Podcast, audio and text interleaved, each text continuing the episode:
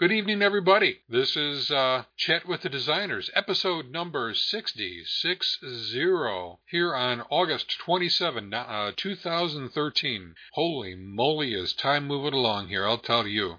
This is your host, George N2APB, um, along with, uh, well, not along with co host Joe N2CX. Joe is uh, off tooling around the, the countryside with his son, checking out some beers and, and uh, historical sites, and he'll get a chance to check in here if he can. And uh, But we're going to carry on today in, uh, in spite of that, and uh, he'll be able to catch up on things as well. He might even show up, too. Joe has been known to do some strange things. He's enjoying his KX3 to no end. I'll tell you, every day I hear something new about that little radio that Joe is discovering, and he's pointed me to all sorts of different features and capabilities it has. And uh, it, it, truly is a wonderful radio. So he's enjoying that, especially while out on the road, and uh, we wish him well. So for tonight's program, we're going to do uh, something radically, radically different. If you have not yet caught up with the um, the invitation sent to the lists yesterday or the day before, per usual, in advance of the show, we are doing everything that is opposite. Very similar to uh, George Costanza in episode number 86 of Seinfeld. I don't know if there are any other Seinfeld aficionados here on, on the, uh, the program, but um, I, I, personally really enjoyed the Seinfeld programs. And in episode 86, George Costanza, who's a, oh gosh, there are no words to explain this character. Um, it's just a wayward character. I think he's, he's a, he's a ball, he's a short, fat, bald, um, person without a without a job living with his parents. I think that's about the way he describes himself. And um, one episode he decided to do, you know, in order to get a, get uh, connect up with some women um, to do some things that are exciting. He decided I'm going to do everything that's opposite of what I normally do because everything I normally do doesn't work. Well, we're going to do something along that line here on Chat with the Designers, this episode, number 60. Not that we don't uh, haven't had success with the uh, original approach. The original approach has been where Joe and I kind of expose or have an expose on, on different projects that are on our that are on our bench, and we put it on the whiteboard and and uh, uh, detail the technology behind it and the background and the history and the fundamentals, and then we normally kind of wrap up with a with a project that exemplifies some of those principles that we talked about through the program. Well, that's that's kind of cool. It, actually, it's, it's very cool. A lot of good feedback from all of our listeners. Thank you very much, both live and podcasters. So, um, but nonetheless, we, we wanted to kind of turn the tables, at least today. And um, as, as I say in the tagline for tonight's program, what's on your bench? That's kind of a quote from, a, or a uh, adaptation from a commercial these days on, on television here in the States, whether it's uh, what, what's on uh, um, what's in your wallet or what's in your safe, but what's on your bench. We want to learn this time what projects you are are, are uh, working on, and uh, we won't limit it to things that are really in action on your bench, because uh, sometimes if you're like me, at any rate, your mind is much bigger than the capabilities on your bench. But um, those projects that you have kind of queued up in your mind relative to, oh, I'm going to do this project, I'm collecting parts for this and this and this and this project and haven't got to it yet. I'll get to it someday. Or, or I've heard some say, and I follow it to a little bit of an extent myself, is I like to collect projects that I can do later on when I retire when I don't have the income from the day job. Then I'll be able to kind of stock my uh, stock my my um, my junk box, as it were, in the project queue here, such that I can enjoy myself without as much of an expenditure as I would normally have to do if I wanted to go out and invest in one kit or another. So, I, as a result, I and many of us here have a lot of kits kind of queued up that we're not willing to part with, but we're really willing to do at some point in the future and I think the grandest designs that we have, and, and we're going to have this be a real interactive session here, and I'm, I'm going to encourage you all to uh, to kind of chime in here and help me out because without Joe, it's going to be an, either an awfully uh, boring show with just me speaking or an awfully slow slow show with just me speaking. Um, but uh, I don't know about you, but I've got more projects that uh, I have some grand plans that would actually conquer the world, sort of like Pinky and the Brain. If you ever remember that cartoon from years ago, Um, uh, the brain was this little mouse with a big head, big brain, I guess, and he had all sorts of wor- um, cons- uh, ideas about uh, uh, conquering the world, um, becoming master of the of the of the world. Well, I, I intend to do that with my designs my projects that I've been collecting. All I need is time to do it. Well, tonight is we're going to talk about some of those projects that we have, pretending that we've got the time, pretending that we've got these things here on the bench that are soldering irons are hot, ready to rock and roll and, and get going. So. Uh, just to, to, give you an idea of of how you know how my mind is going anyways tonight is um, on the on the website on the um, on our whiteboard, I've seeded the whiteboard with the only information up there, which is a list of my projects that I have intended to be doing at some point in the future. And they are they are all moving along slowly but surely. Slowly is the operative word. But uh, those are those are mine. If, if, you can read them, or I'll just kind of tick them off here, uh, just to, and then uh, what we can do ultimately is kind of go back, you know, double back around and talk about this one or that one, and what is this one? You might ask, you know, what about that one, and what's the purpose of this, and you know, besides contributing your own ideas, you can ask about some other ideas there too. I've got the Picastar transceiver. Picastar. You ever, ever heard of that one? Or the HBR16, um, a wonderful thermotron trans. Uh, oh, I mistyped that. It's a receiver. It's a thermotron receiver um, back from the 1960s. Uh, Ted Crosby. Uh, W6TC, I forgot its call sign, but very popular in QST. Of course, then there's the SDR cube derivatives. There's a there's a really nifty signal quality meter that Joe and I have on the on the bench in, in a certain state of uncompletedness, um, and measure all sorts of neat, neat stuff. Go along with the the, uh, the C line, the cube line of uh, transceivers that we have. Uh, the Whisper prototypes, I've, I've become enthralled with Whisper. I've mentioned this a couple times in the past. And um, WSPR, weak signal propagation reception, I guess, is uh, uh, a popular thing for a whole bunch of hams, and I've become attached to it now as well.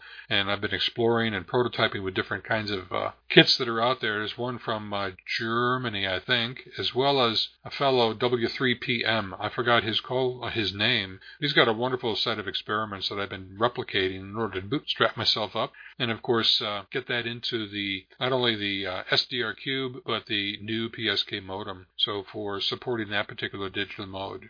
Then in uh, a recent issue of ER magazine, Electric Radio, fabulous, fabulous fabulous uh, magazine for um, Thermotron um, enthusiasts. Of course, Thermotron, if you haven't paid attention in the last couple of episodes, is uh, tubes.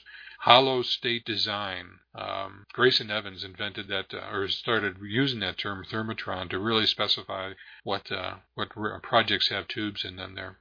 Anyways, in the recent ER magazine, there is a wonderful um, BCB receiver, you know, an AM band like for you know, 850 to 1700 kilohertz, and um, for DXing, which is a, a, really fun thing to be doing. But he designed a couple little features into um, a, uh, a tube receiver a BCB receiver that enables uh, better reception and able to distinguish and differentiate, or the selectivity is much better at night for um, actually picking out all those radio stations on the radio dial when they're all booming in there.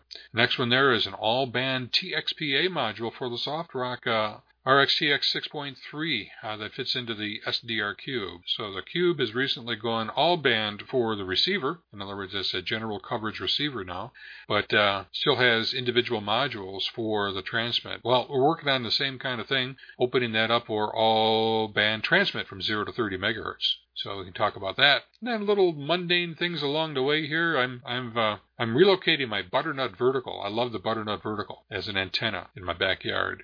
However, the trees over the years have kind of grown to uh, kind of get closer to the antenna, and um, it's affecting performance. So I am in the process of digging a hole in the middle of the yard and essentially moving the butternut to the middle of the yard. Oh, my aching back! Those of you who know me can understand that comment. And uh, in the interim of doing that, since my antenna is down, I put up a G5RV antenna. Wonderful thing. Oh, I, I've rediscovered the joys of that all band type of antenna. It's a compromise antenna. If you've ever studied it yourself, but uh, or used it. But it's got some wonderful characteristics, and we can chat about that. Then there's all sorts of uh, oh, I, I, indented improperly. All sorts of uh, chat with the designer project continuations. We we tend to start things here and and chat with the designers from the project perspective, but then kind of uh, stretch it out long time because there's a number of projects going on, and there's only enough time in the day to do enough uh, whatever there's time for in the day to do. And uh, we've got the Arduino base station, the Precision Arduino clock and base station. We've got the remote display for it. These are kind of new and the latest. Uh, there's been some advances there too. Then there's the PSOC 5, the uh, system on a chip um, exercise and, and, experiments that we've been doing to create a standalone receiver and uh, to actually kit up some of the things we've talked about in the past, such as the Growler SWR kit and the Rainbow Tuner kit. These are things that we've kind of analyzed and talked about and so on, and a number of people have been asking about those uh, when they're going to resurface. Well, all it takes is a little bit of time to do that. So we'll, uh, we're, we're in the process of doing all of that, Joe and I. So that, that's kind of the um, the approach here tonight. As I look down the list of attendees, I see all sorts of, of different uh, oh expertises, skills, um, um, special interest focuses, and so on. I I, I, whew, I could name something for almost every one of you guys since I since we deal here now in 60 different episodes over the last couple of years, and uh, I dare say that I personally would be very interested to learn about your projects. And uh, the way that we can work this is um, kind of a kind of a raise your hand kind of thing. If you if you're ready to start just chatting, just informally chatting about the project or a couple of projects that you've got foremost on your mind, and frankly, that might be all it is, but that's that's okay. That's that's what we'd like to hear about. Um, we're going to pass the mic around and talk about that, and I'll I'll act as the MC, of course, and kind of ask around, uh, ask some, uh, ask some probing questions, some leading questions that would be interesting for everybody to hear about. And uh, of course, this thing, this whole thing is being recorded as usual, and the podcast is going to be available on the website within a day or so afterwards. But that'll give me enough time to kind of go back and research and collect photos and diagrams and schematics and theory of ops and and background technical information on each and every one of the topics that we're ultimately going to talk about tonight.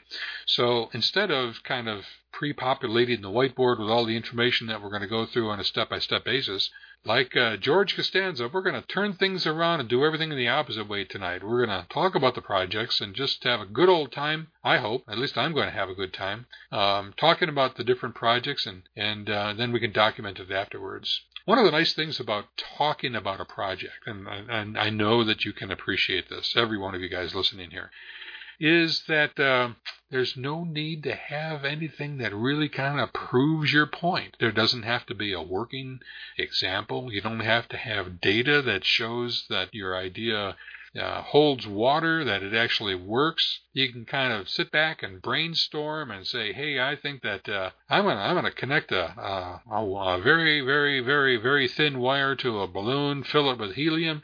I'm to send it high and 10 miles up into the stratosphere and have the best darn long wire vertical around. Well, uh, that's that's a great discussion topic right there. I mean, there might be all sorts of challenges to that, but talking about it and talking about those challenges is kind of a fun thing and that's what we're going to do tonight. So, um, with that kind of a long preamble, I think uh, I've set the stage, and I hope I've given you enough of a, an idea and insight to the way that we're going to run this thing here tonight. And uh, uh, maybe just open it up first of all to any uh, anybody who has a comment or thoughts about uh, just the approach that we're going to follow this evening. Anybody uh, having have a comment they want to share? Go ahead. Thank you, Al. Go ahead.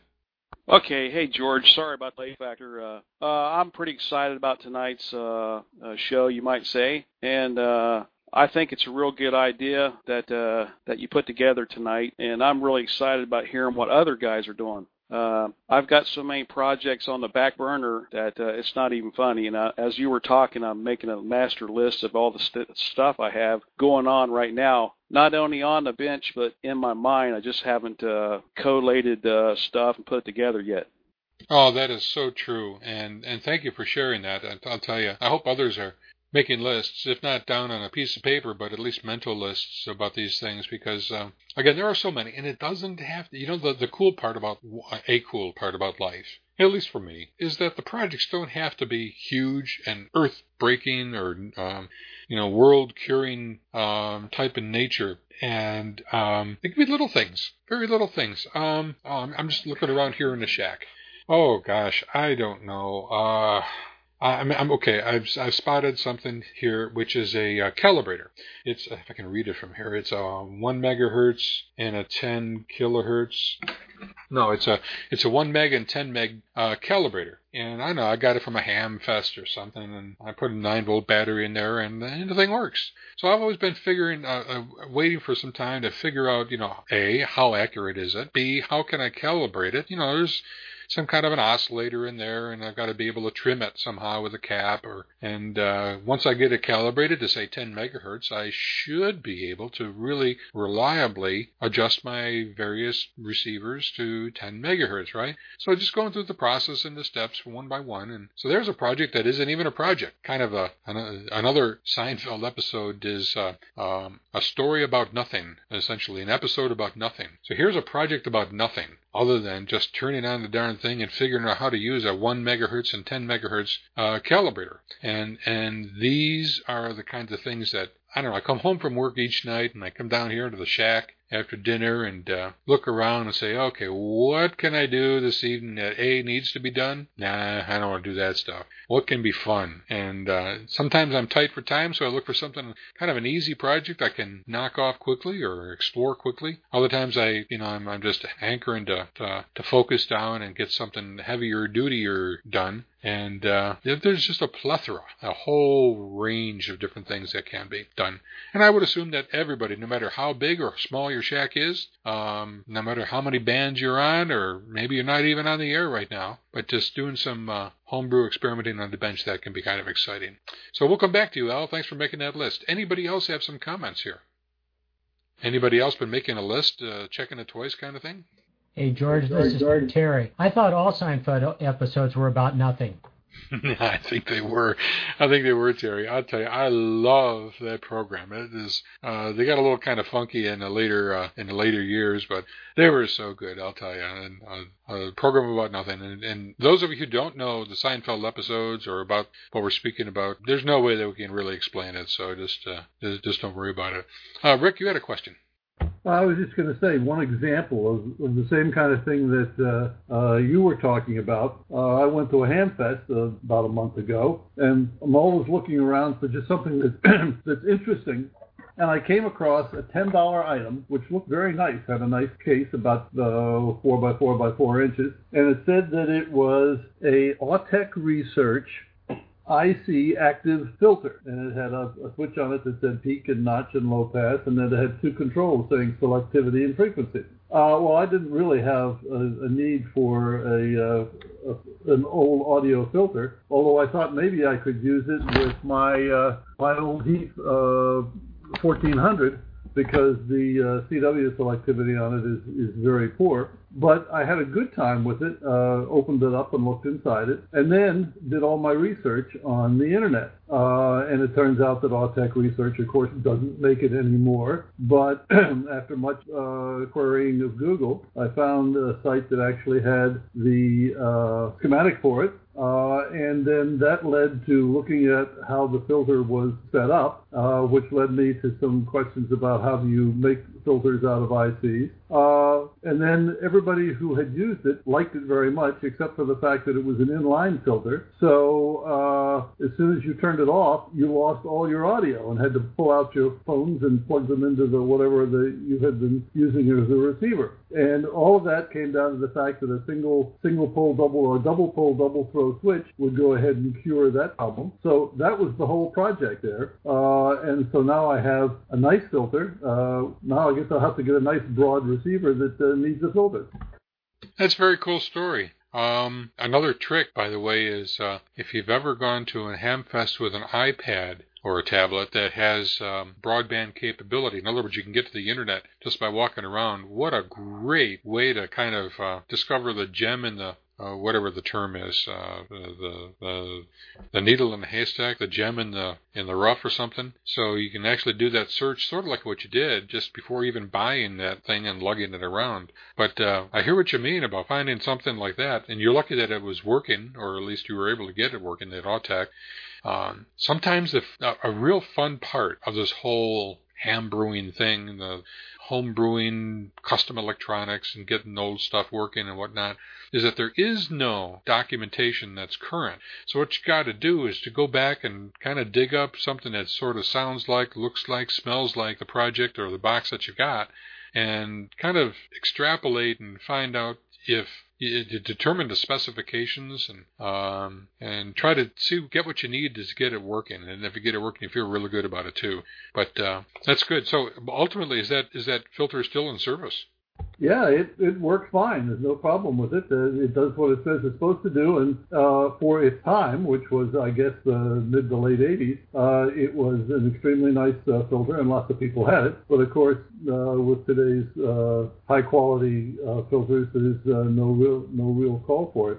Another thing that I picked up at the same uh, Hamfest was even crazier. I was looking for a little desktop scope. I've talked to you about that before, and I found a scope that said it was a Tektronix. It only looked like it had about a three-inch display on it. Uh, and so I asked the guy who was at the table, uh, "Does it work?" And he says, "Oh yeah," which is the standard re- reply if you if you don't have a power supply around to test it out with. Uh, and I got it home and did some research on it, a lot of research because it was a 1960 Tektronix and the really unique part of it, which was the fun part, was that if you took a plate off the bottom, there were room, there was a space in the bottom of it for about 12 D cells. It was a portable unit. It was all solid state except for the front end the connecting to the probes, which used an acorn tube. So even if I never get it working, I've learned a whole bunch about uh, scope technology in the in the 60s. Oh, that is very cool. That is very cool, and it's a nice discovery once you got it because the um, older scopes were not often battery operated or portable as a result. I get a kick similarly about um, coming across some radios, um, old uh, boat anchors. They really weren't boat anchors. Uh, they were true thermotrons, uh, portable shortwave receivers that were battery operated. Oh gosh, uh, Howie's on here. You don't have your microphone on, Howie. Um, I don't know. Uh, oh, Carl, you might know. Um, what, what's the name of that portable receiver that was battery operated? Um, um, it was about the size of, oh gosh, I don't know, maybe a two feet wide, one foot tall, and about half a foot deep. Uh, do, you, do you know what I mean? No, I'm not sure, George. Um, I'm not. Uh, no worries. Uh, yeah, Pete. Oh, yeah, you'd know too. Uh, Zenith Transoceanic. That's the baby, I'll tell you.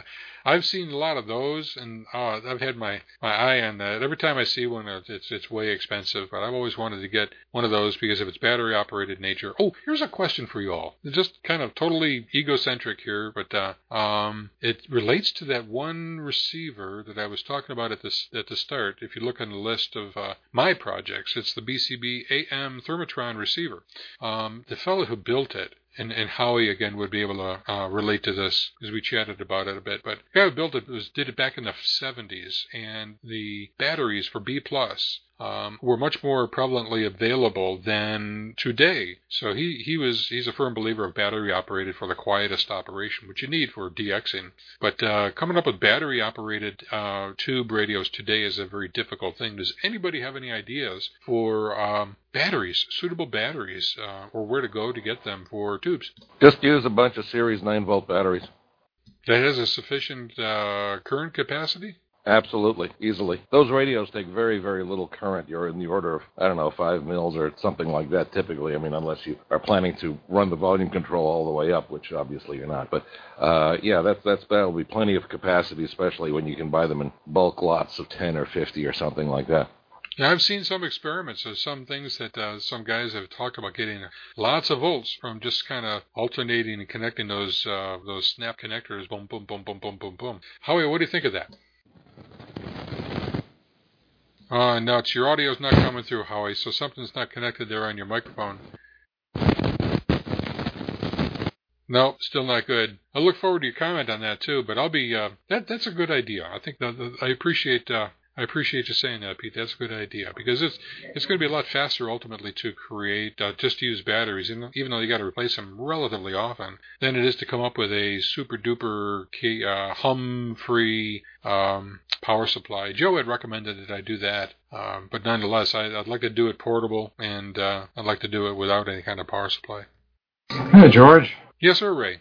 Uh, uh, that technique, that exact idea of using uh, a bunch of 9 volts in series was uh, precisely what was done uh, uh, on a website called, I think it was Glowbugs.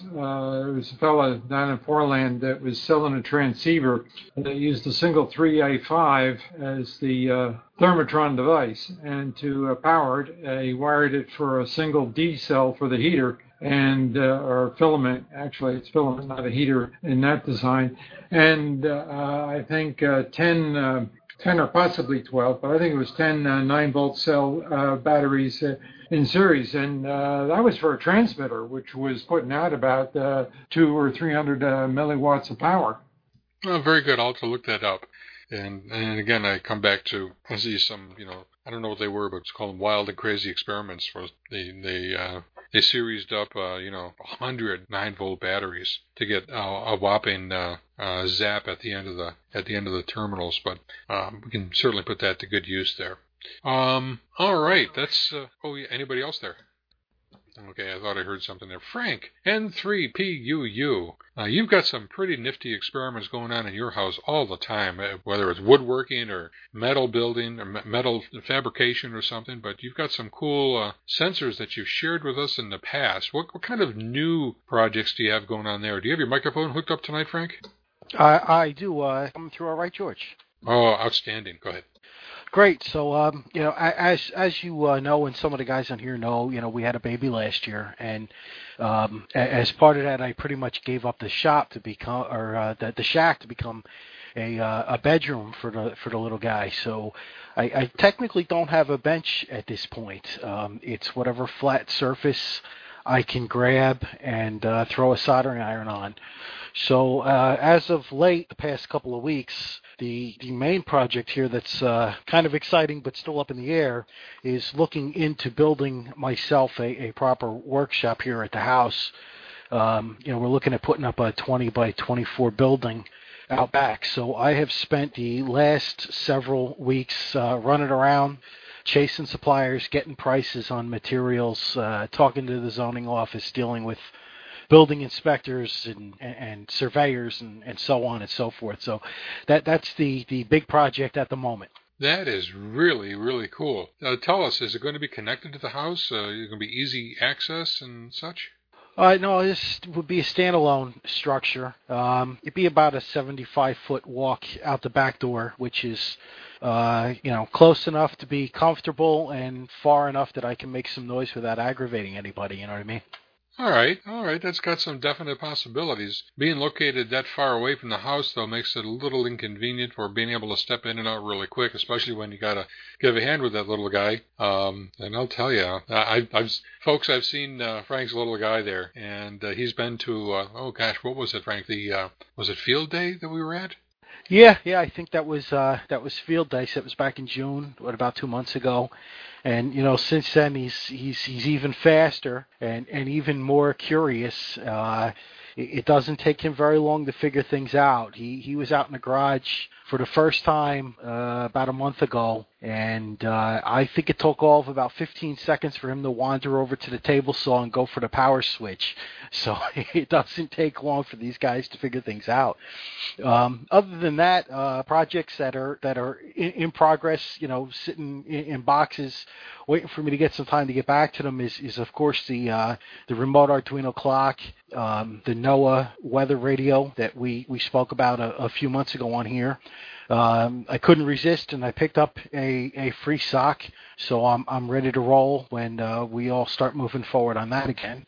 And and then on the wish list for the future, uh, is, uh, I've been collecting parts to build a UV ultraviolet exposure box for making PC boards. Uh, some of the guys know I, I, I, like to make my own boards, and I really like the photo method. So I'm looking to build an exposure box to get a more accurate result and to uh, be able to knock them out quicker. And uh, an antenna tuner would, would be nice to put together one day soon. Um, kind of got an amp for the SoftRock in, in, in the back of my mind, uh, kind of kicking around maybe ordering a, a hard rock 50 kit and and then on uh, on the real wish list, uh, just the, the kits that I'm waiting to come out is uh, hearing more about the, the TXPA module and, and of course the uh, the Power Cube to go along with the uh, SDR Cube that everybody knows I like. Well, you your list sounds about as as long and wishful as mine there, Frank. You got a lot. You're an ambitious guy, I'll tell you, especially with a with a youngster like that in the house. You've got a lot of you've got your hands full, I'm sure. Um, Oh golly, I had forgotten about the NOAA radio. We talked about that one episode. Oh gosh, a, long, a while back, and uh, I've got the uh, I've got the module here that I ordered based on that particular episode, and uh, I've just been waiting to kind of hook it up. And that's another. That, gosh, I should put that on the list here too. Antenna tuner. You know, here's an antenna tuner story. Very short one, but uh, my my antenna tuner went south on the K2. I have a K2. Wonderful, wonderful radio. And uh, but the antenna tuner didn't antenna tune. So um, I took it out and been meaning to fix it up, and that, that ought to go on the list too. But then I've got an external um, manual. It's a Palstar manually tuned uh, um, ATU, and it's been a long time since I really used that. Since most of the modern rigs today have built-in antenna tuners, it really worries me when I have to transmit long, even with low power, but transmit long times in order to find the, the resonant point with the ATU. And man, I'll tell you, going back in technology, back, back in the years, and many of you guys probably use it still, but those manually tuned antenna tuner units are it, it, takes some takes some getting used to to using those things, and you become uh, we become kind of uh, um, uh, dependent on the AT the automatic part of ATUs these days with modern rigs. But anyways, antenna tuners are, are a necessary evil for sure and definitely before you get that, uh, you know, nothing wrong with the hard rock uh, amplifier, but the um, uh, the power the SDR Power Cube is uh, the RF Power Cube is about ready to come out here, Frank. So it shouldn't be too long on that front. Thanks for sharing your uh, your stories there. I'm really excited about your 20 by 24 shack. Reminds me of my days when I was into astronomy and I put up my own little amateur observatory in the backyard with a roll off roof about the size of 20 by 24. Had so much fun with that. I brought power out there and I had my computer Back in those days, it was a desktop, definitely a desktop computer, permanently located, um, a, a, um, a data cable all the way from the inside computer to the out there, so I can get all of the uh, the orbital data uh, for the uh, satellites and for the uh, stars and such. But uh, it was uh, fun stuff. Um, Terry, your mic is. Oh, Pete, go ahead. What's up? Yeah, a couple of things here. You mentioned uh, if you don't like the 9 volt battery idea, and of course you could get rechargeables if you have enough money. Uh, I'm just seeing Harbor Freight sells you 48 AAA alkaline batteries for $12, and so all you'd have to do is get a big long tube and stack them all up, and uh, there you go. All right, Harbor Freight. I got that marked down now. That's good. Thank you very much. Well, that, hey, yeah, well, that, that's just, I mean, there's a zillion places that sell batteries, obviously, yes. Hey, George? Yeah, Serge, go ahead. Yeah, you can hear me okay? Oh, you sound really good. Thank you. Um, I have a general question for the group. Um, of course, we all have lists of projects on the go, and uh, you know we experiment and so forth. I'm I'm wondering, or I'm curious to know, um, whether these projects are just completed on a you know on a printed circuit board or whether you use Manhattan or whatever, and whether anyone actually packages up their their projects or once it's done, uh, once it's completed, you use it, you do whatever experiments you want, and then you put it in a box or or somewhere else. Just curious uh, more than anything else. That's a great question. I'll bet you're going to find a lot of uh, uh, a full spectrum of responses here. I'll start off just by saying that uh, the projects that I do usually are done for replication, either in the forum like here in the chat with designers, or in the New Jersey QRP Club, or in the Boy Scouts, or whatever thing that I'm involved in, I'd like to have people be able to, to replicate what I'm doing. So I ultimately end up probably going to printed circuit board. Some people would cringe at that. Some um, some um, uh, people who like to stay close to the to the home brewing art of using um, Manhattan style or freeform wiring or ugly style construction and so on. How about others here? Anybody have some uh, ideas on this here for Serge? Yeah, Carl, go ahead. Yeah, George. Um, depends depends what I'm building, but sometimes if I'm just building something to learn something, um, by the time I get done with it, I find figured out and I've learned what I want to learn. A lot of times uh, they come apart and parts are used for other projects. Uh, that's kind of what I do here. That's a very sensible approach. And, and now that you say that, um, I forgot to mention that I've become really a big believer in those uh, those white plug boards. You know those those white boards that you can plug an IC into, and you've got also well, we use them on the uh, Arduino prototypes, uh, the Arduino clock prototypes, and and so on. You've seen them photo uh, pictured in in our different whiteboards. I'm looking around here in my bench. I've got uh, three, four of them uh, going. One is for the Arduino base. The other one is for the Arduino remote. Another one is just for Arduino uh, VFO. Some of you know that I built up a, uh, I replicated somebody's uh, DDS60 VFO controller from an Arduino and uh, was able to get that thing working. Had a small bug in it, so I found that. And uh, yet another one, geez, I can't even see it. It's only partially remaining. But uh, doesn't take much to uh, much of a plug board space to really become useful for uh, for these things. So I, I really like those. How about other other temporary homebrewing techniques that you guys use? I've built some circuits on cardboard, and they work fine if they're like little relays and DC things. Uh, I like not spending money. Yeah, not spending money is good on cardboard. How do you uh, how do you handle that, Pete? Just make little holes in a piece of cardboard and stick the component lead through it. I haven't tried it with SMD stuff yet. Oh, okay, that makes sense. Yeah, anything to kind of hold up the component and sort of to isolate it, and then on the bottom, I would imagine that you're able to kind of uh, sort of like a perf board. You make your own perfs as you go along. Very cool. I like that. I like that a lot. Um, I would think that probably there's a lot of guys here that are um, not as much worried about, not as much excited about uh, homebrewing up the circuit board, freeform, ugly style, or whatever, but more or less maybe getting a printed circuit board that somebody's already worked out the kinks and uh, put it together and use it as a building block for something else. Am I right there? Anybody else follow that particular approach? Uh, uh, George, uh, I haven't uh, followed that approach yet, but I plan on uh, doing that. And matter of fact, that's one of my future projects. But uh, getting back to what we were discussing here, I have a little jig. I call it a jig, J-I-G, that I use to help me prototype circuits. And, and basically, it's a big piece of PC board. Uh, double clad, and I've got uh, pre-installed uh, volume controls, potentiometers, uh, power uh, connectors, uh, that kind of stuff to help me quickly uh, prototype stuff. I see. So that's sort of like a um, like a standard uh, jig or fixture. I like to use the word fixture better. Um, but a standard fixture that has all the available components, you just kind of patch them together to do what you need to have done on a moment's notice, right? That's right, like an antenna connector, or uh, like I said, a power connector, uh, a couple potentiometers, switches, and then I've got room kind of in the middle to uh, to actually build the circuit. Uh, but uh, my main thing that I, I want to try to build uh, this year, it's called a receiver. Uh, uh, at the four days in May this year, a guy had an excellent uh, uh, talk called Receiver Design, the Hard Rock Aesthetic. And uh, this guy's name is Rick Campbell, very smart uh, guy and uh, well respected. And uh, he described how to build a complete receiver using uh, modular the modular approach.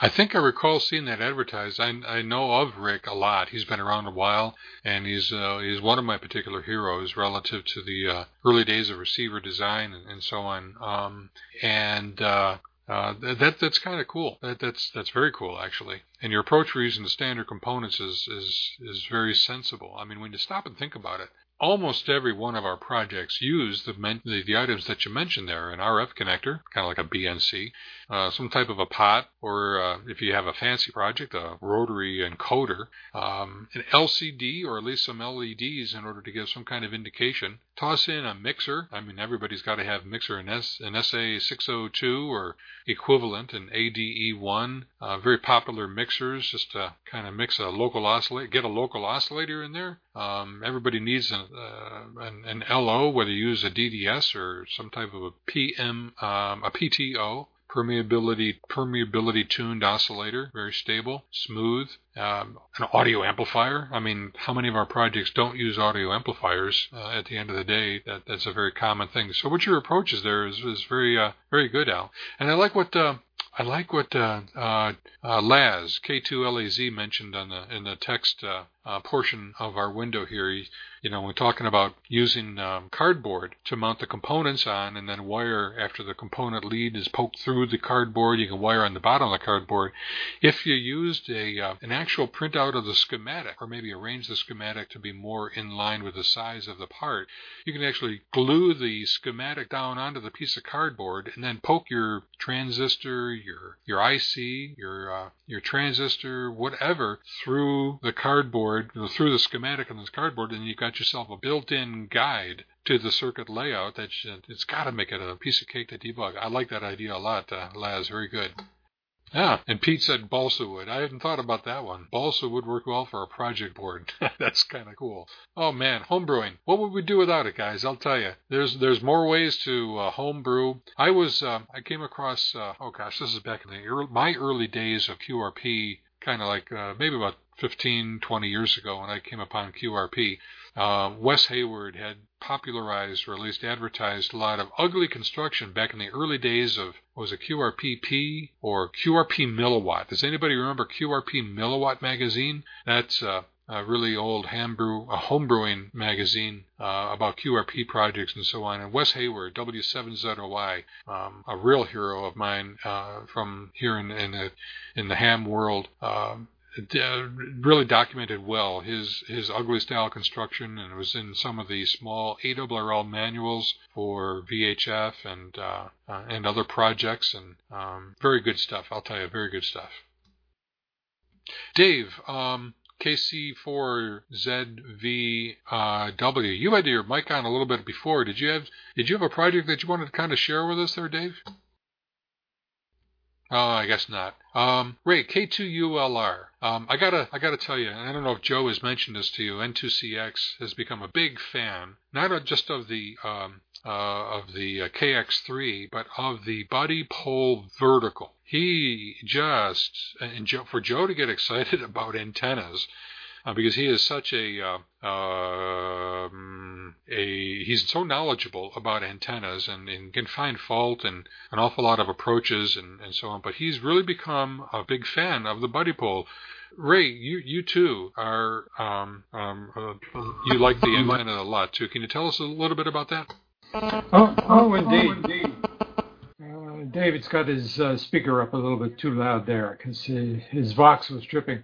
Um, yeah, the uh, uh, the Buddipole is a dynamite antenna. Uh, it's really an assembly kit for various types of antennas, and it's it's one of its charms. And I think uh, it's one reason why it fascinates Joe as well, because you can do lots of experimentation with it. And operating it as a vertical is an extremely uh, useful way to do it. Um, a little bit easier to manage because uh, you don't have uh, two dipoles sticking out to the side, which can be a bit of an issue uh, if, if you have some wind. Um, the old story is that uh, it's like the old pilots, those that have and those that are going to uh, land with the wheels up. Uh, Buddipole people are characterized by those that have and, uh, and those that are going to uh, bend uh, one of their telescoping whips because the, the whole thing fell over in a gust of wind. Uh, the answer, of course, is to tie it down with guy lines or some other means, weight it down, sandbags, uh, bucket of rocks underneath, whatever, because it's lightweight enough to carry, but uh, that means it's lightweight enough to blow over. Anyway, the vertical configuration for a number of mans is super simple to do.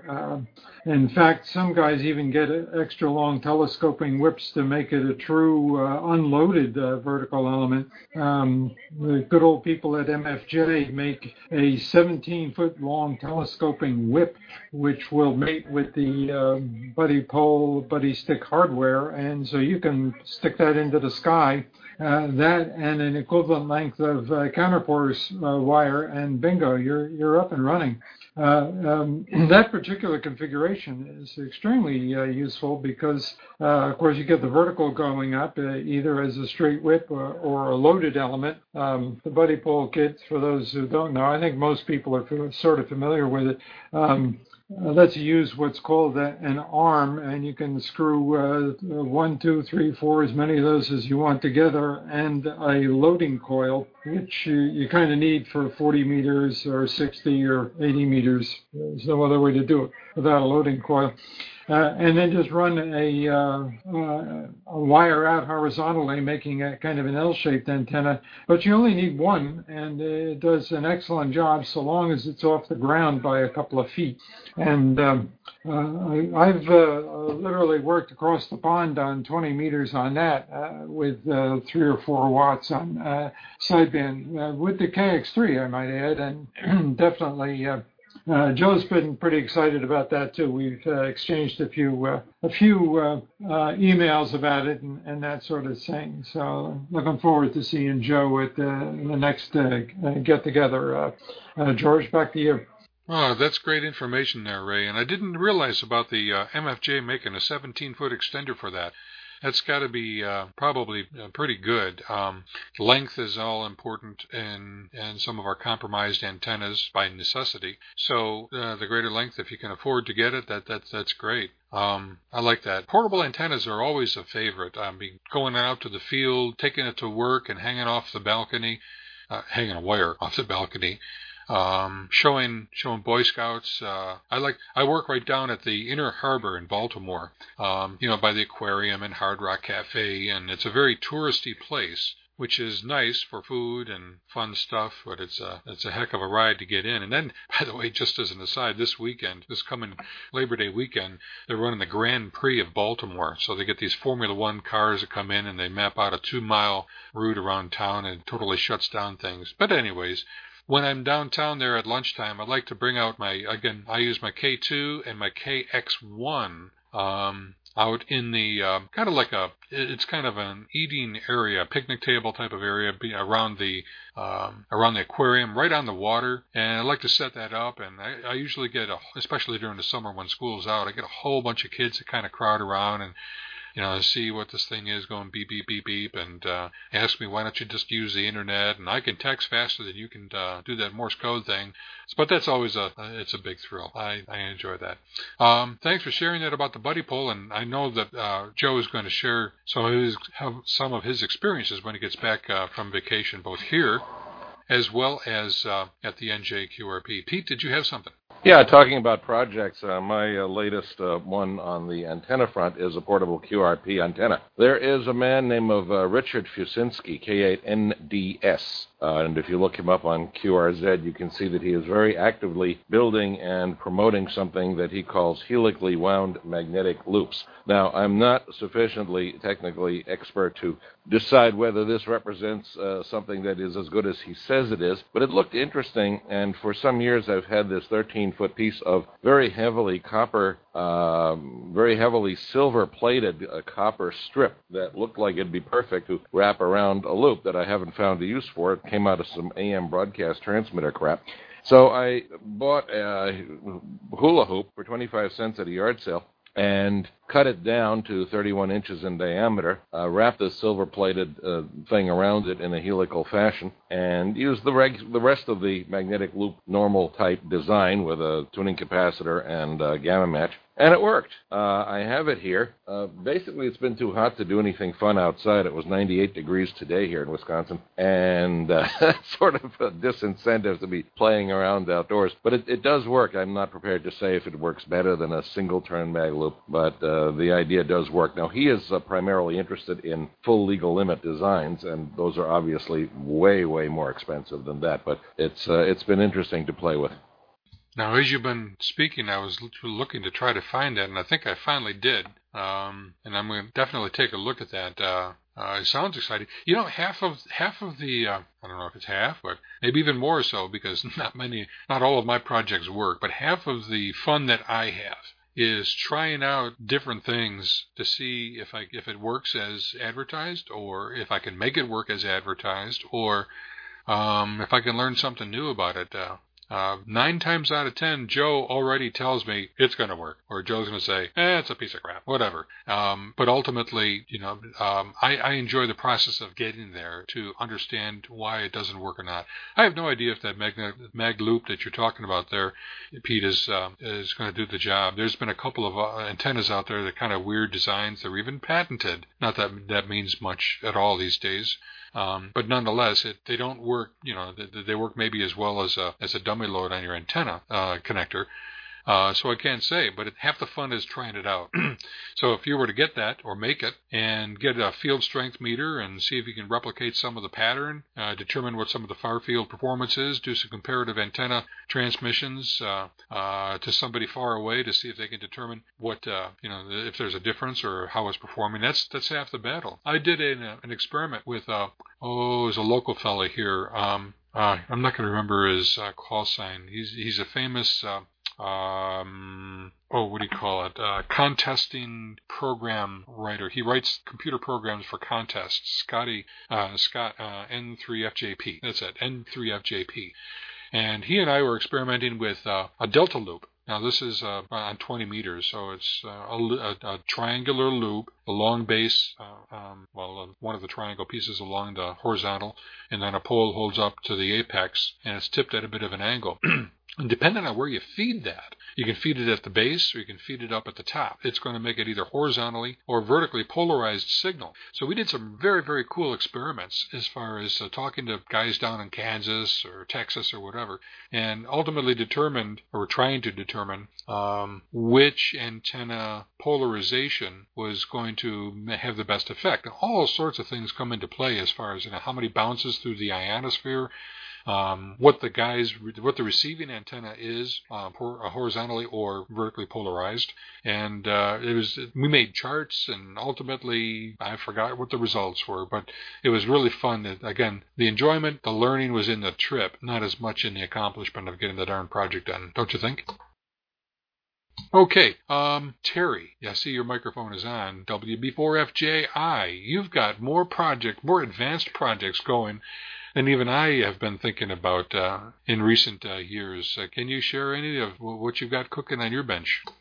Okay, George. Um, first of all, I've been doing a few SDR presentations down here in Charleston area, uh, trying to get more and more people interested in SDRs. I gave two in a week, last uh, about a week ago, anywhere from the RTL dongles, which I had one running uh, through SoftRocks. I had a SDR-IQ and a Flex 6500. Um, I have a Buddipole that I usually take with me, but the antenna I've been deploying most recently has been a, um, a super antenna, the MP1 vertical. It's a, you know a, a loaded vertical. Um, but what I've done is I've gone out and gotten some extra pieces of um, uh, threaded rod, and I put more threaded rod between the base, uh, bottom of the antenna, and the loading coil. And I've also been using the MFJ um, taller um, uh, telescoping whips, and it, it actually does pretty good. Um, you know, as universally found in demonstrations, you can never um, receive anything in the room because it's usually either underground or buried in the back in concrete and steel. But um, I've brought a bunch of coax and, and put the antenna right outside, and it seems to work really, really good for uh, at least for reception and for quick demos. Much easier to, and quicker to set up than the Buddipole. So I'll use the Buddipole if I plan to transmit, but if I plan just to set up a quick receive, I use the um, the uh, uh, super antenna, and it's only like I think about a hundred bucks or something.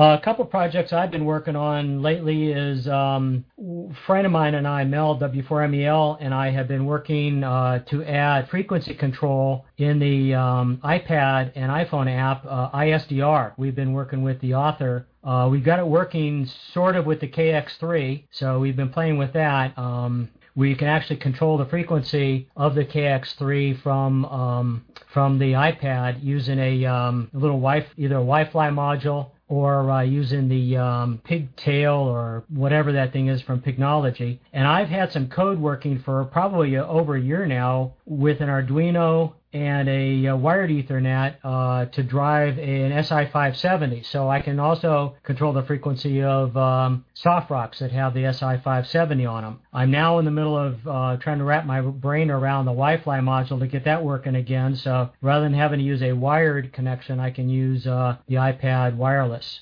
Um, been playing with some SDR stuff. Um, I found a, a, friend up at AMRAD up in DC, and I've been looking at the Open ADC uh, project, which is a, a high-speed analog to digital converter. I think it only does 10 or 12 bits, but it uh, hooks up to an FPGA, plugs into like a dig- Digilent um, PMOD jack or something else, and hooks to an FPGA, so you can do uh, direct digital conversion or uh, DDCs. So I've been kind of looking at that and a couple other things with the eye still on trying to put a, a DDC DU digital down converter and digital up converter up in the uh, cube, the SDR cube someday.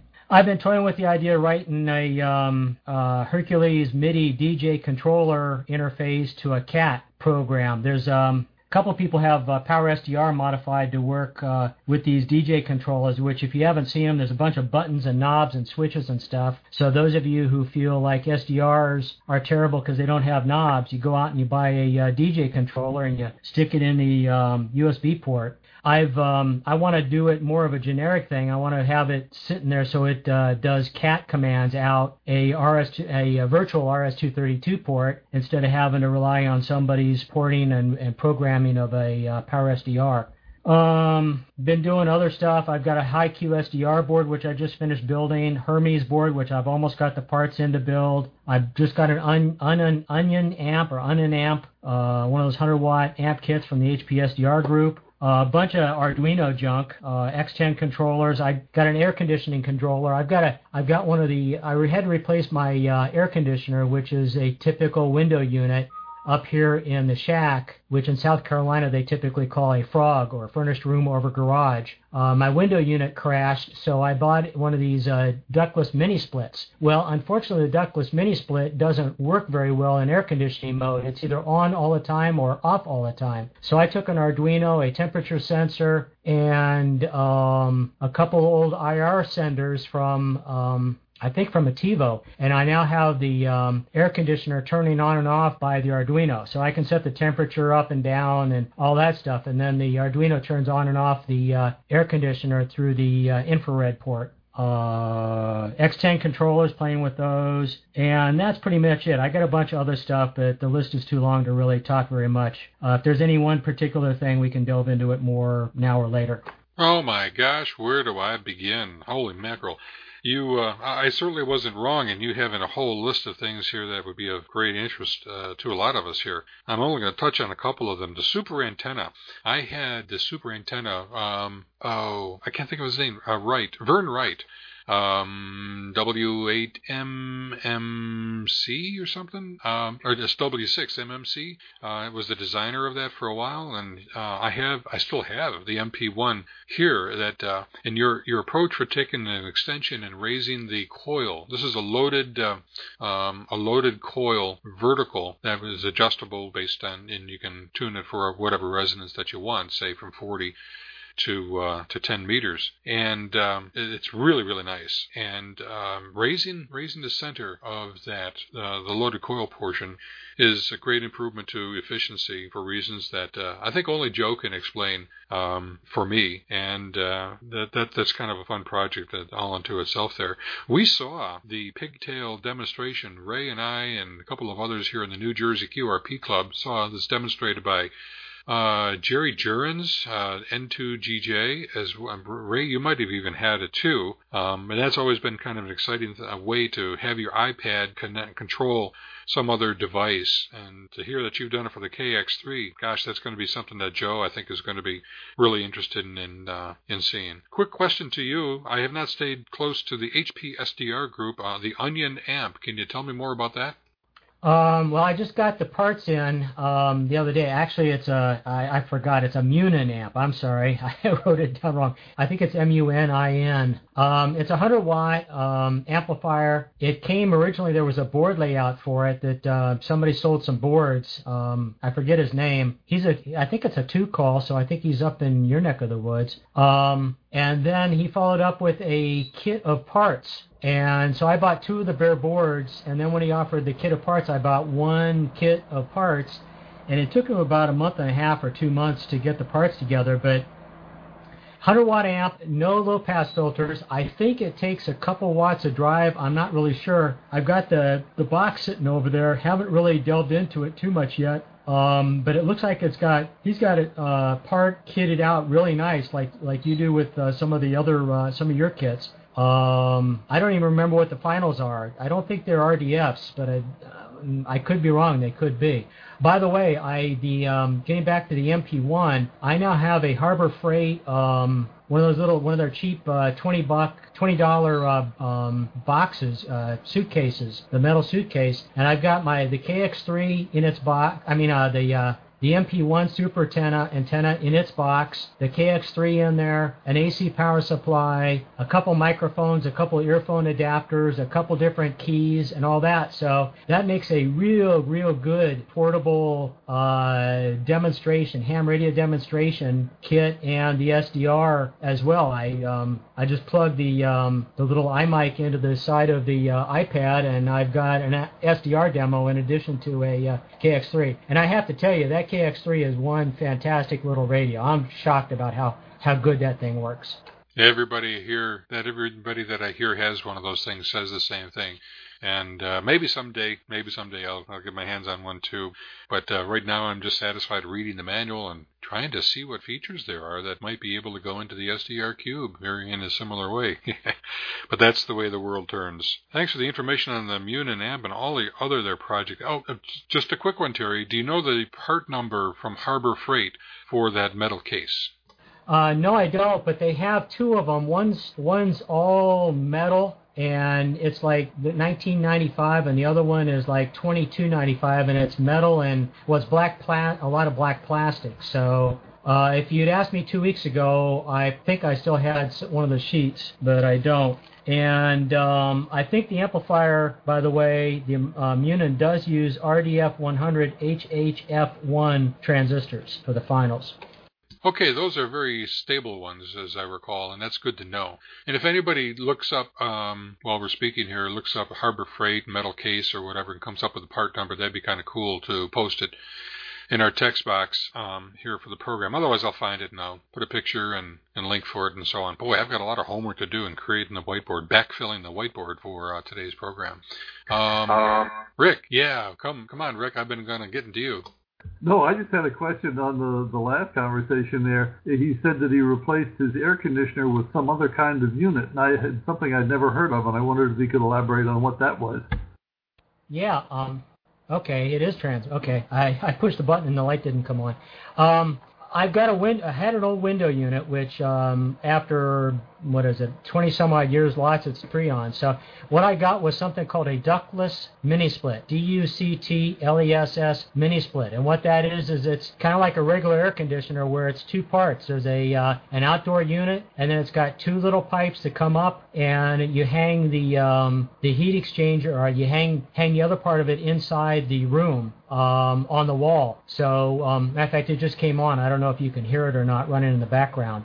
Uh, the particular they made they're made by a lot of companies. Toshiba, um, a lot of the Japanese companies make them. The one I got was made by a company called Chigo, C-H-I-G-O. I think it's Chinese. I'm not sure I would recommend it, although it works pretty decently. Um, and the big claim to fame is since, since the uh, main unit in the house mounts up high, fairly high on the wall, you don't have a control panel. Instead, you have an infrared remote control that you point at it and click the buttons up and down.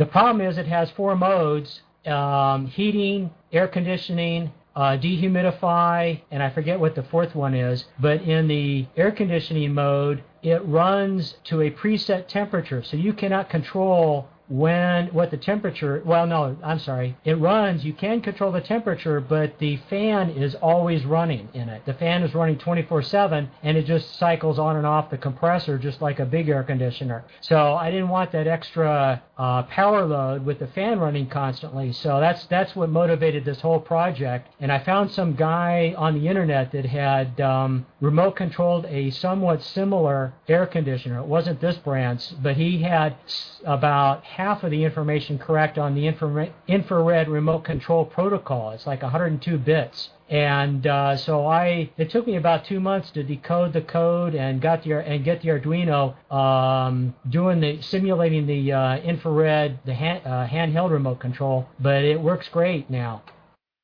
Great, thank you. I see that Ray has also post, posted a link here, so I'll go ahead and follow that.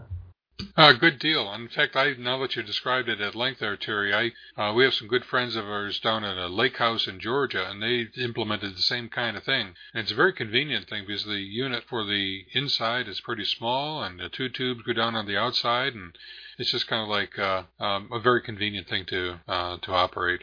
Um, gosh, I, I see Howie. You don't have your microphone yet hooked up, uh, Howie. That's that's too bad. I was going to mention that Howie uh, and I have come across a uh, Howie did um, a brand new in the box um, um, Heathkit receiver kit, the HBR of uh, the HB10B. Uh, oh golly, HB10B. Um, and uh, what we've been doing is going through um, a build, an original build. Now I don't know if any of you, um, most of you probably have put together put together Heathkits in the past in your earlier days.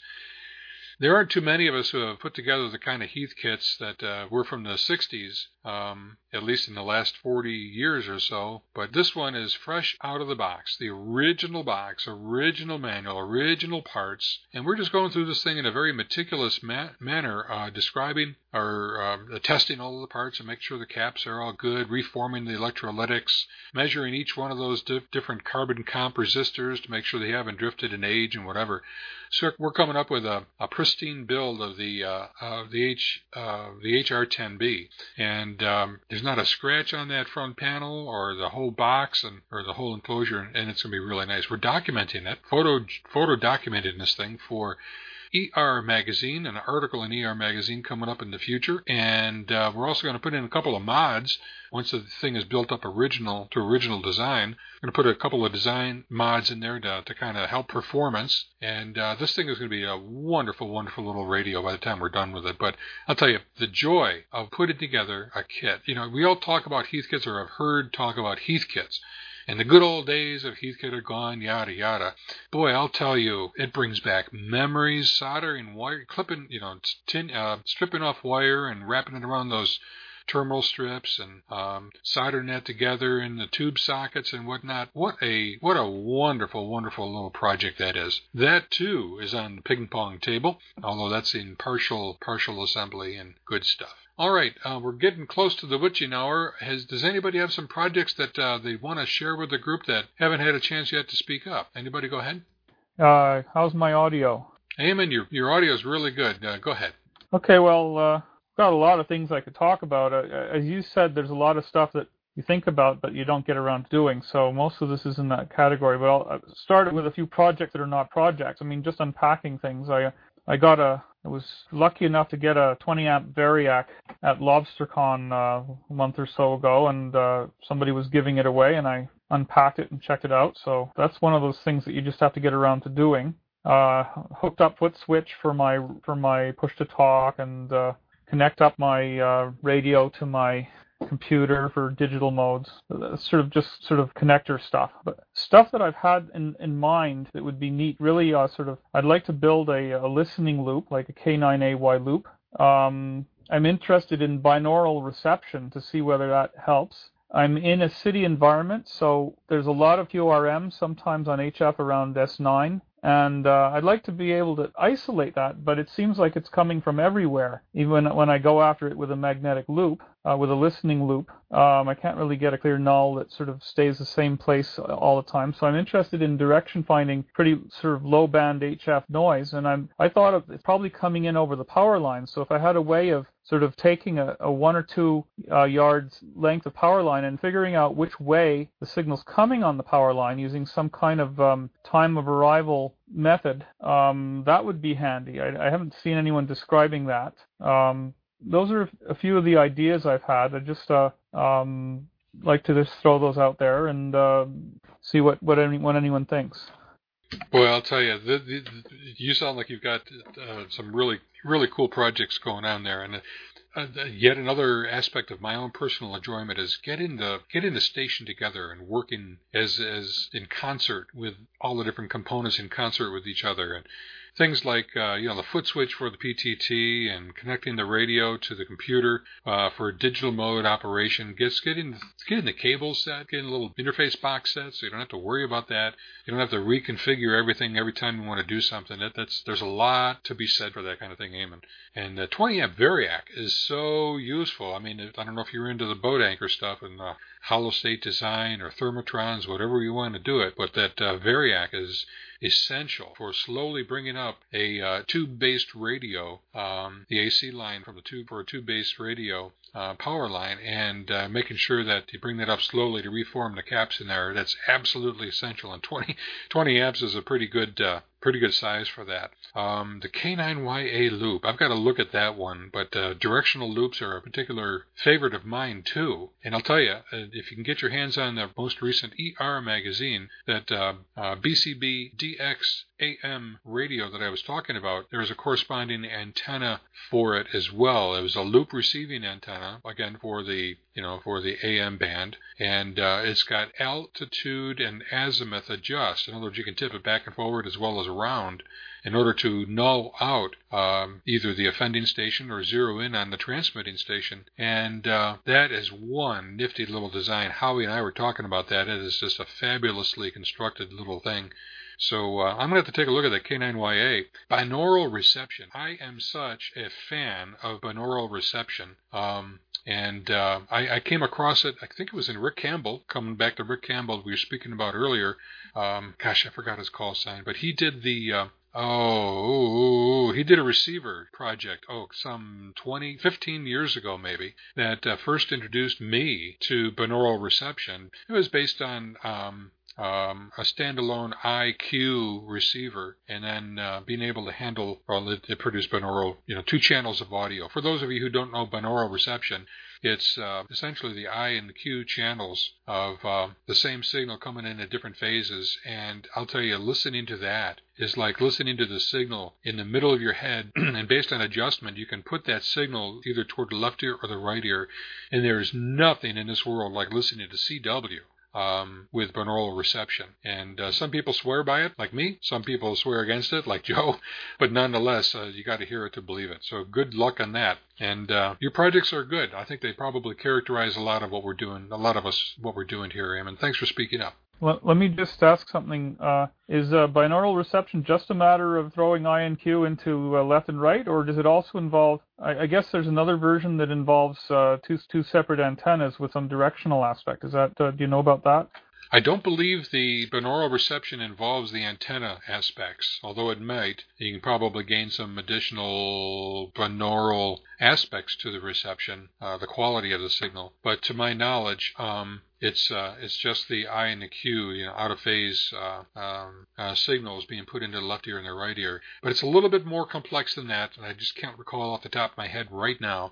And um, I simulate that. You can simulate this if you have any kind of way to phase delay. If you can phase delay an audio signal and put one, you know, the original signal into the right ear and uh, phase delay into the left ear, you can get a sense of what that what, what it's like. And I do that in the SDR Cube, um, but it's not as as well done as it is in the uh, the Rick Campbell design. I think it's the R R R R R the R two or maybe the R4 receiver. I'll have to look that up, and I'll certainly document it on the uh, on the whiteboard later on. So check back.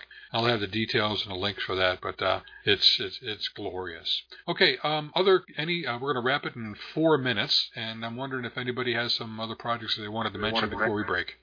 Was that you, Rick? Was that you, Rick? Yeah, I had one question for the group. It's totally off the wall. I'm about to move from uh, a very remote location in West Virginia with a very low population density down to Columbia, Maryland, which is obviously in between Baltimore and Washington, has a huge population density of people who are doing things. And uh, I've been reading about this maker movement of people who just like to make stuff and like to have a common workspace where they can meet together and share experiences, teach each other stuff. I wonder, has anybody ever uh, on the group ever connected up uh, with such a group, and uh, did they find that ham radio type people were uh, welcome? Anybody want to speak up on that? Uh, I can take that if you like. Sure, go ahead.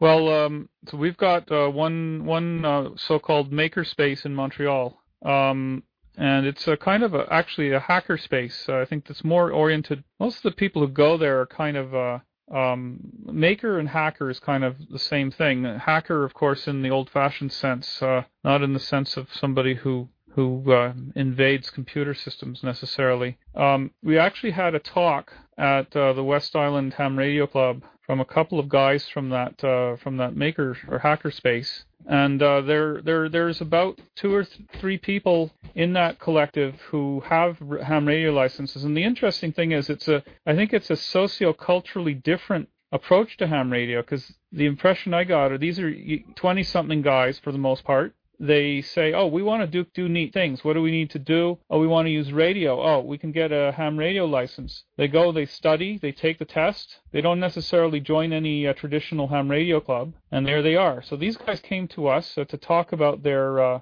their space. I went there a couple of times. I found that they were welcoming, but there's a certain amount that you have to have in common with them.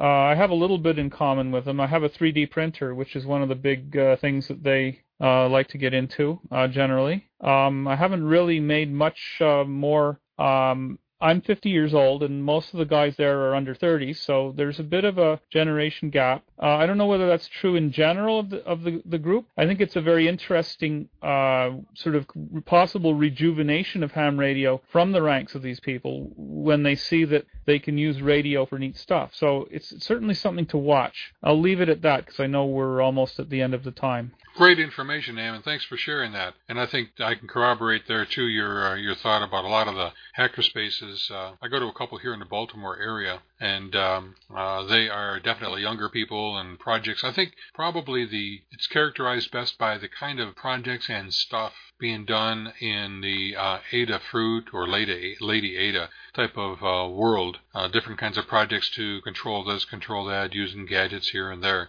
We've seen a couple of comments here in the text area about uh, hacker spaces and some links and so on. So definitely check out uh, check out the whiteboard when I get it all posted there, and that, that that's great. And Rick, it's interesting to know that you're going to be coming to Columbia. When whenabouts is that going to happen? Do you know? Uh, it should be complete by uh, Thanksgiving. Wow, that's great news. Hey, we're going to be pretty close. Um, there are a whole bunch of people that come to work in the Baltimore Harbor area uh, from Columbia. I'm an outlier because I come from north of the city. Nonetheless, you know, we are like uh, 45 minutes apart, and uh, who knows, maybe we'll be able to get a group here going in Baltimore uh, for hacking, for home brewing, for QRP, whatever might be the case. Uh, and glad to have you in the area soon. Um, other contributions here before we break uh, for the evening? Yeah, Carl, go ahead. Yeah, George, I just wanted to go back to something you. Oh, you're breaking up, Carl. Am I breaking up now, George? No, you just got to keep your finger on it, I guess. Okay. Um, something you mentioned at the beginning of the program about having all these kits and stuff to do when you retire. Well, guess what? Uh, you're going to find when you retire that your time is not your own. Uh, and I'll tell you what, I had a lot more time to do stuff when I was working crazy hours and uh, running around with three kids with all this stuff that they were involved in. So, uh, uh, of course, it doesn't help that I'm one of these people who always ends up with uh, a ton of different interests. So I'm running around like a chicken with my head cut off, uh, trying to keep up with everything. Amen. I hear that from everybody. I can't believe how it's going to be that way for me, but uh, that's probably what we all say. I'm looking forward to uh, just interacting even more so with uh, the, the students and the kids in the area as far as uh, just electronics and whether it's ham radio or or hacking or just kind of motivating them to get into technology. That's what I do a lot of at work, um, and the kind of work in the business that uh, that I'm doing for the day job. Um, mentoring some students there from the inner city of Baltimore um, once a week, and uh, I'm looking to do that a lot more. And it's just some of my own personal goals as far as when that happens. It won't be for another five years or so, um, but uh, I hear you. But nonetheless, it's still fun collecting these projects as we go along. Anybody else before we break? Alrighty then. Well, I think there are a lot of contributions, and I thank everybody for that. This is this is a fun topic. I you know Joe and I Joe and I talk about this every single week about we do this because we really enjoy about doing it, and it's fun to talk about it. I've I've got two pages worth of very cool things that I'm personally going to be looking up, and I'll be documenting all this on the whiteboard. But I'm personally going to be looking into and provided links and some photographs for each one of the projects that we talked about here tonight. and I hope it becomes a launching uh, launching platform for some of you here who who have been thinking about this or thinking about that, and, and now you're introduced to some people who have been doing this and that. And if that's going to be a, a bit of a, an enticement, if that's going to be a bit of a motivator, that's so much the better. And we can bring some of these topics up as we go on in future episodes of Chat with the Designers, and uh, maybe even drill drill in and make ourselves a a, uh, a binaural reception, a simple binaural reception receiver, a K9 YA um, adjustable loop, or a cardboard homebrew ugly style construction uh, project uh, along the way. Who knows what the future is going to bring? So thank you all, one and all, for attending here tonight with Chat with the Designers, episode number 60, here on August 27, 2013. Saying 73 and good evening from uh, myself, George, N2APB, and uh, incognito is Joe, N2CX somewhere's on the woolly the woolly pathways between here and North Carolina and West Virginia and back to New Jersey. Who knows where he is right now, but he'll be back with us next time too, and maybe even catching up with the podcast along the way. 73 all good night.